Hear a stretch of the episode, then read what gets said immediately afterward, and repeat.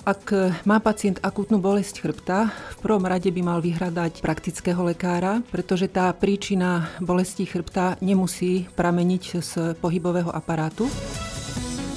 Manipulácia je určitým druhom terapie, ale hlavne pri akútnych ťažkostiach nie vždy môže byť tou správnou voľbou vyhľadať určitú protibolestivú polohu. Veľmi efektívne sú cvičenia pri bolesti v dolnej časti chrbta do záklonov.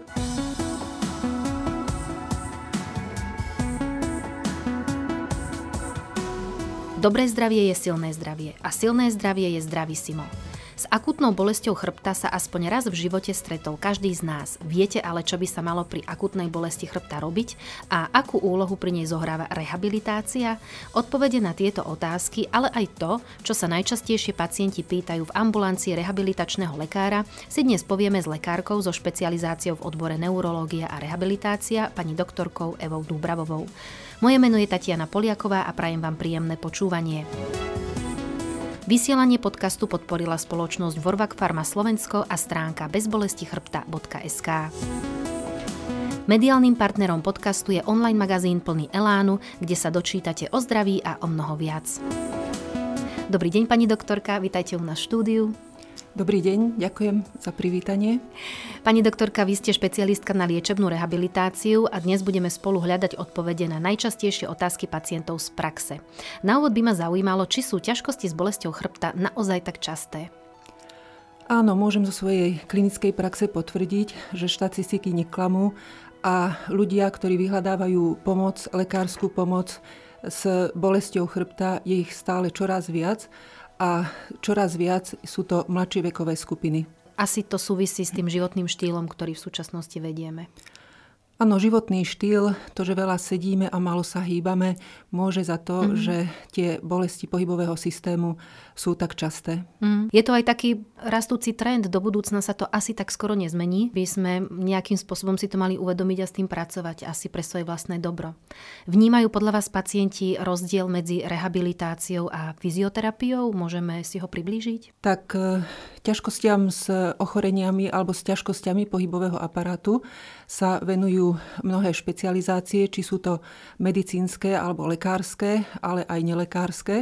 Fyzioterapia je nelekársky odbor, ktorý vlastne má za úlohu zhodnotiť, liečiť a venovať sa prevencii porúch pohybového systému.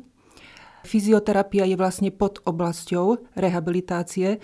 Rehabilitácia je širší pojem, a lekári, alebo teda medicínske vzdelanie v zmysle liečby sú určité špecializácie, sú to neurologovia, ortopédi, reumatológovia a určite je to aj odbor, ktorý sa plne označuje ako fyziatria, balneológia a liečebná rehabilitácia.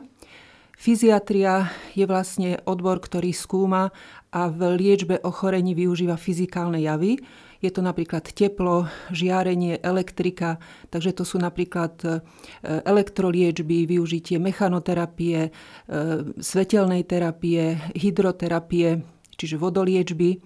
Balneológia je to vlastne kúpeľníctvo, skúma a využíva v liečbe takýchto e, ochorení liečebné, prírodné zdroje a liečebná rehabilitácia vlastne skúma a využíva prvky liečebnej telesnej výchovy. A do tej rehabilitácie treba priradiť aj psychosociálnu rehabilitáciu, pracovnú rehabilitáciu a cieľom takéhoto odboru je vlastne určitým spôsobom handicapovaného, v našom prípade možno hovoríme o pohybovo handicapovanom pacientovi, jeho reintegrácia buď do domáceho prostredia, alebo u nás možno skôr hovoríme do pracovného prostredia, aby sa teda vrátil do, do práce. Mm-hmm. Je to taký ako keby komplexný celistvý pohľad na tú problematiku, kdežto tá fyzioterapia je len jednou časťou z toho. Áno, mm-hmm. áno. Dobre, tak máme v tom jasno, my aj poslucháči. Poďme sa pozrieť ďalej, čo je vlastne úlohou rehabilitácie ako takej pri akutnej bolesti chrbta. Pri akutnej bolesti chrbta je aj úlohou rehabilitácie utlmiť bolesť, respektíve čím skôr tú bolesť u toho pacienta odstrániť. A môže pacient s akutnou bolesťou chrbta vyhľadať ako prvého rehabilitačného lekára? No, ak má pacient akútnu bolesť chrbta, v prvom rade by mal vyhľadať praktického lekára, pretože tá príčina bolesti chrbta nemusí prameniť z pohybového aparátu. Ak napríklad niekoho bolia kríže, tak tá diferenciálna diagnostika môže byť veľmi široká. Môže sa jednať povedzme o ochorenie močového systému, môže to byť napríklad aj kompresia stavca pri predisponovanom teréne, ak má napríklad pacientka osteoporózu, pričom napríklad nemusí mať e, v anamnéze nejaký výraznejší pád, alebo ak má pacient bolesť na hrudníku, tak e, v prvom rade treba vylúčiť e, určité kardiopulmonálne, čiže ochorenia, ktoré by súviseli so srdcom alebo s plúcami. Uh-huh. Čiže najskôr praktický lekár, ktorý pacienta odporúči na ďalšie špecializované vyšetrenia. A stáva sa vám to v praxi, že prídu pacienti rovno k vám? Áno, myslím si, že za to môže aj táto doba, keď e, praktickí lekári sú napríklad veľmi vyťažení a e, pacient, ktorý má bolesť chrbta, vyhľadá e, pomoc a z môjho pohľadu áno, ak príde k lekárovi, vždy ten lekár má taký komplexnejší pohľad na tú problematiku a ak zváži, že treba doplniť nejaké E, vyšetrenia alebo nejaký iný lekársky pohľad, tak e, určite ho indikuje. Uh-huh. A ako je to s e, fyzioterapiou? Máte skúsenosť, že pacienti idú najskôr za fyzioterapeutom s akutnou bolestou chrbta?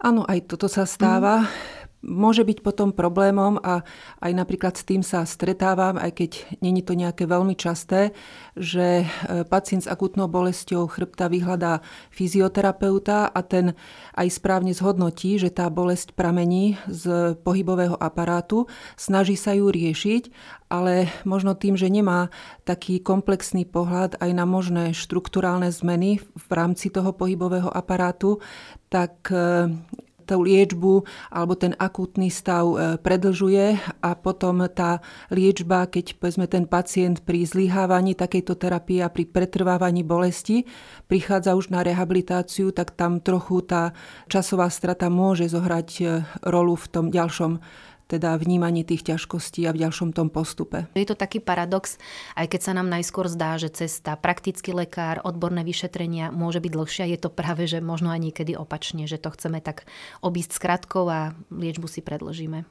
Áno, dnes e, sa mi často dostanú mne ako ja mám teda aj špecializáciu neurolog, takže e, pacienti skôr vyhľadávajú neurologa ako mm. rehabilitačného lekára, majú pocit, že vie asi lepšie zhodnotiť ten pohybový aparát a vyhľadávajú ma napríklad potom, ako, ako prvého vyhľadajú lekára alebo pomoc napríklad na urgentnom oddelení. Navštívia mm-hmm. najprv nemocnicu, sú veľmi seknutí a vlastne tam dostanú určité doporučenie a nejakú liečbu, ktorá napríklad po dvoch, troch dňoch nepomáha, takže prídu rovno, rovno k nám. Mm-hmm. A je to dobrý postup z vášho pohľadu?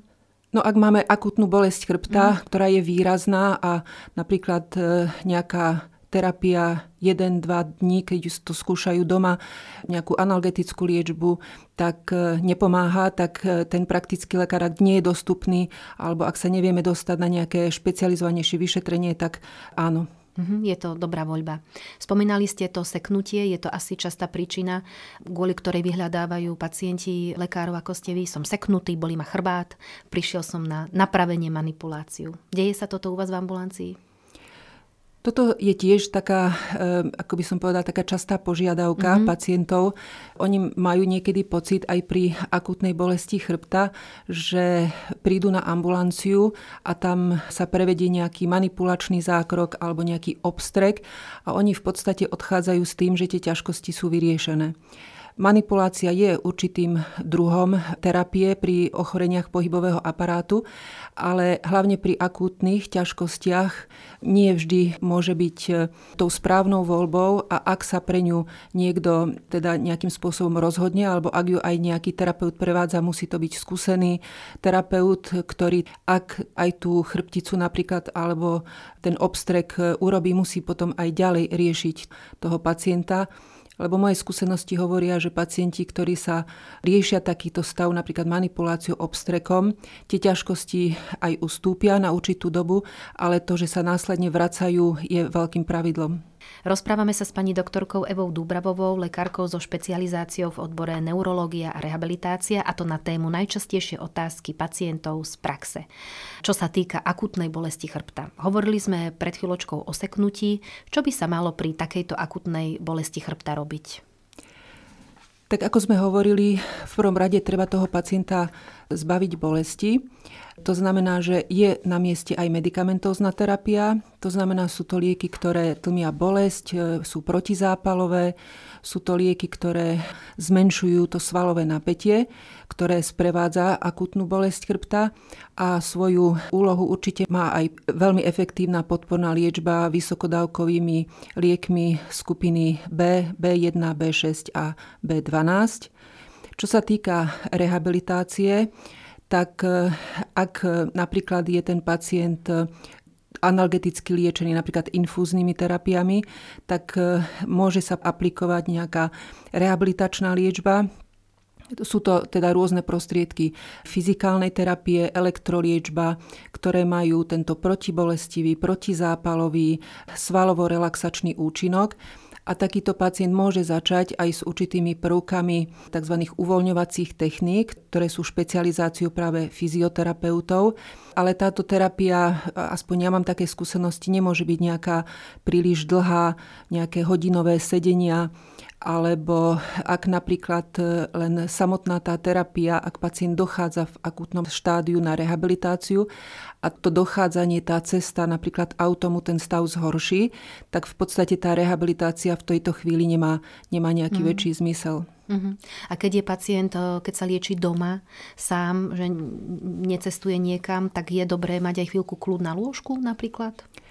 Tak e, takou prvou e, pomocou u takéhoto pacienta, ak e, napríklad je teda to seknutie v oblasti krížov, tak je to vyhľadať určitú protibolestivú polohu. Takou polohou môže byť napríklad, ak si pacient láhne na chrbát a vyloží si dolné končatiny, napríklad na stoličku, alebo veľmi efektívne sú cvičenia pri bolesti v dolnej časti chrbta do záklonov to je celá taká skupina terapií, mm-hmm. ktorá sa označuje podľa McKenzieho. To znamená, ten pacient, keď aj príde na vyšetrenie, je niekedy prekvapený, že keď sa postaví a urobí záklon, tak tá bolesť pominie. Mm-hmm. Takže sú to takéto cvičenia a polohovanie. Takou radou môže byť, ak teda ten pohyb alebo tá poloha prináša úľavu, lahnúť si na brucho a vlastne zakloniť trup smerom teda hore alebo dozadu a dať si hlavu do dlani, ako keby sme pásli koníky na lúke. Ďalšou takou možnosťou je spevniť tú e, bolavú oblasť. To znamená, ak máme možnosť nasadiť si nejaký bedrový pás alebo aspoň nejakú naškrobenú povedzme, plachtu okolo krížov, alebo ak je to bolesť v oblasti krčnej chrbtice, sú tzv. krčné goliere, veľmi vítanou pomôckou, mhm. pretože vlastne oni urobia takú ako keby autotrakciu tej eh, krčnej chrbtice a odľahčia tie medzistavcové priestory. A potom je to aplikácia suchého tepla, mm. to znamená tú bolestivú oblasť eh, trochu nafénovať a držať ju v teple. Mm. Veľmi cenné rady, ďakujeme. To s tým záklonom, to som napríklad ja netušila. Dožadujú sa niekedy pacienti aj konkrétnej liečby, napríklad na základe magnetickej rezonancie, že vyslovene prídu a vypýtajú si to od vás?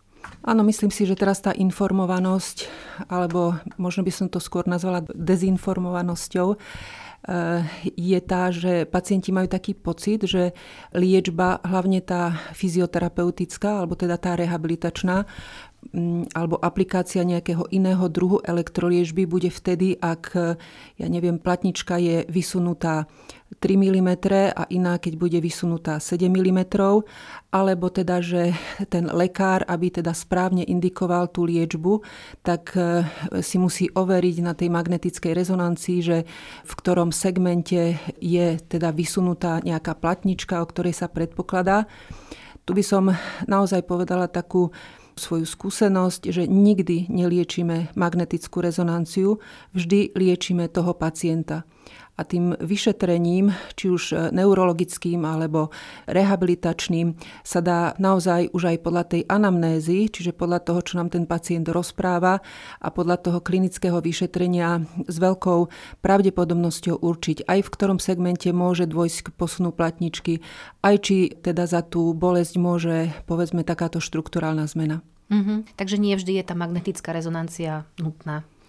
Sú určité dôvody, kedy aj ten lekár vie, že ju musí urobiť, ale tam potom tí pacienti mi tak strácajú čas. Ja pacienta vyšetrím a áno, napríklad napíšem tú magnetickú rezonanciu a pacient mi príde, ja neviem, s výsledkom povedzme o mesiac, pričom ten svoj stav nerieši, mm. lebo čakal na výsledok a na tej magnetickej rezonancii napríklad má nejaký nález, ktorý mne často potvrdí ten môj primárny mm. záver a ten pacient je napríklad bez ťažkostí. Pani doktorka, stretávate sa v ambulancii aj s nejakými predsudkami, už ste, už ste to trošku naznačili, alebo teda dezinformáciami, napríklad ste spomínali ten bedrový pás alebo ten golier, že či pacienti majú nejaké takéto informácie, ktoré nie sú pravdivé, alebo musíte s nimi nejako pracovať? Pri takejto akutnej bolesti chrbta takými dezinformáciami alebo predsudkami, alebo ja by som to možno nazvala chybami, je aj to, že pacienti napríklad sa nechcú liečiť, mm. odmietajú medikáciu, pretože majú pocit, že e, je to príliš chémie alebo že teda má príliš veľa nežiaducich účinkov. Tu si myslím, že tí lekári a aj praktickí lekári vedia veľmi dobre ako keby nastaviť tú liečbu. E, ďalej je to to riešenie, že ešte povedzme v ten deň vyhľadajú maséra, Mm-hmm. alebo si teda pustia horúcu sprchu, alebo z môjho pohľadu ešte horšie si lahnú do teplej vane. Mm-hmm.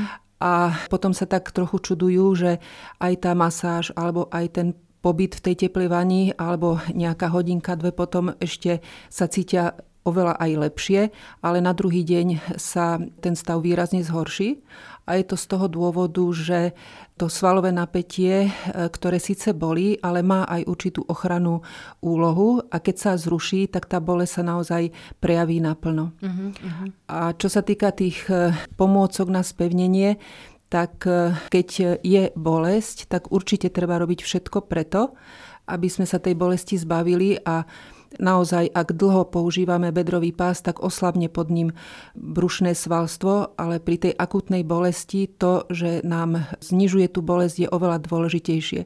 A ak máme bolesť, tak vtedy žiadny brušný sval určite nezapájame. No, samozrejme. A neoslabujeme. Mm-hmm. Platí, že keď akutná bolesť odznie, tak sú pacienti vyliečení? Toto je tiež taká mhm. častá ako keby záležitosť, ktorou sa stretávam. A ja vždy, ak aj pacient príde, že prvýkrát zažil bolesť chrbta, tak e, je to akýsi taký zdvihnutý prst, že niečo s tým pohybovým aparátom nie je v poriadku. Väčšinou, ak prídu pacienti, ktorí už e, mali bolesť chrbta, tak mi rozprávajú, že ju mali, ja neviem, raz do roka, trvala dva dni a nejaký liek alebo kľud to zlepšil ale e, potom tá bolesť chrbta sa objaví povedzme dvakrát do roka, trvá týždeň a potom prídu s tým, že robia všetko tak ako predtým, ale tá bolesť chrbta už trvá dva týždne a neprechádza. To je asi skôr aj o tých stereotypoch pohybových a o tom životnom štýle. Áno, prevencia, keď už je pacient seknutý, hovoríme o sekundárnej prevencii, mm-hmm. ale tá primárna, čiže urobiť niečo pre ten pohybový aparát, aby sa nepreťažoval, je veľmi dôležité. Uh-huh. Takže tá prevencia musí nasledovať aj po vyliečení sa z akutného stavu? Určite. Uh-huh. Určite to doporučujem, aby sa držali doporučení povedzme, toho rehabilitačného lekára alebo potom spolupracovali nejakú dobu s fyzioterapeutom. Tam e, pacienti potom majú takú požiadavku, že už nikdy sa takéto niečo nevráti, už to nikdy nechcú zažiť, ale to im nevieme zaručiť a to riziko tam je. Ale ak budú na svojom pohybovom aparáte pracovať, tak to riziko sa výrazne zníži. Uh-huh. Pani doktorka, ďakujem vám veľmi pekne, to boli úžasné rady. Náš čas na tento podcast sa pomaličky naplňa. Tak by som sa vás chcela ešte opýtať, či máte nejaké odporúčanie na záver pre všetkých pacientov, ktorí si zažili alebo prechádzajú práve akutnou bolesťou chrbta? Ak e, pacienti majú akutnú bolesť chrbta a táto bolesť chrbta neprechádza po týchto, čo sme spomínali, takých radách, ak sa stupňuje, ak sa komplikuje, aby určite vyhľadali lekára. Uh-huh. Je to na mieste vždy, Samoliečba sa nevždy vyplatí. Rozprávali sme sa s pani doktorkou Evou Dúbravovou, lekárkou so špecializáciou v odbore neurológia a rehabilitácia. Pani doktorka, ďakujem veľmi pekne za rozhovor. Dovidenia. A ďakujem aj vám, milí poslucháči, že ste si nás vypočuli až do konca. Dnešné Simo sa končí, ale nahrávky celého tohto podcastu aj ostatných ďalších, v ktorých sme riešili bolesti chrbta, nájdete na portáli bezbolestichrbta.sk. Môžete si tam prečítať aj články od ďalších odborníkov, ktoré vám môžu pomôcť dosiahnuť život bez boľavého chrbta. Sledovať nás samozrejme môžete aj na sociálnych sieťach, na facebookovej a instagramovej stránke Simo podcasty o zdraví alebo na YouTube kanáli Simo podcasty o zdraví. Budeme radi, ak náš podcast odporúčite aj svojim priateľom či známym. Samozrejme vám želáme pevné zdravie, život bez boľavého chrbta a do skorého počutia. Vysielanie podcastu podporila spoločnosť Vorvak Pharma Slovensko a stránka bezbolesti chrbta SK. Mediálnym partnerom podcastu je online magazín plný Elánu, kde sa dočítate o zdraví a o mnoho viac.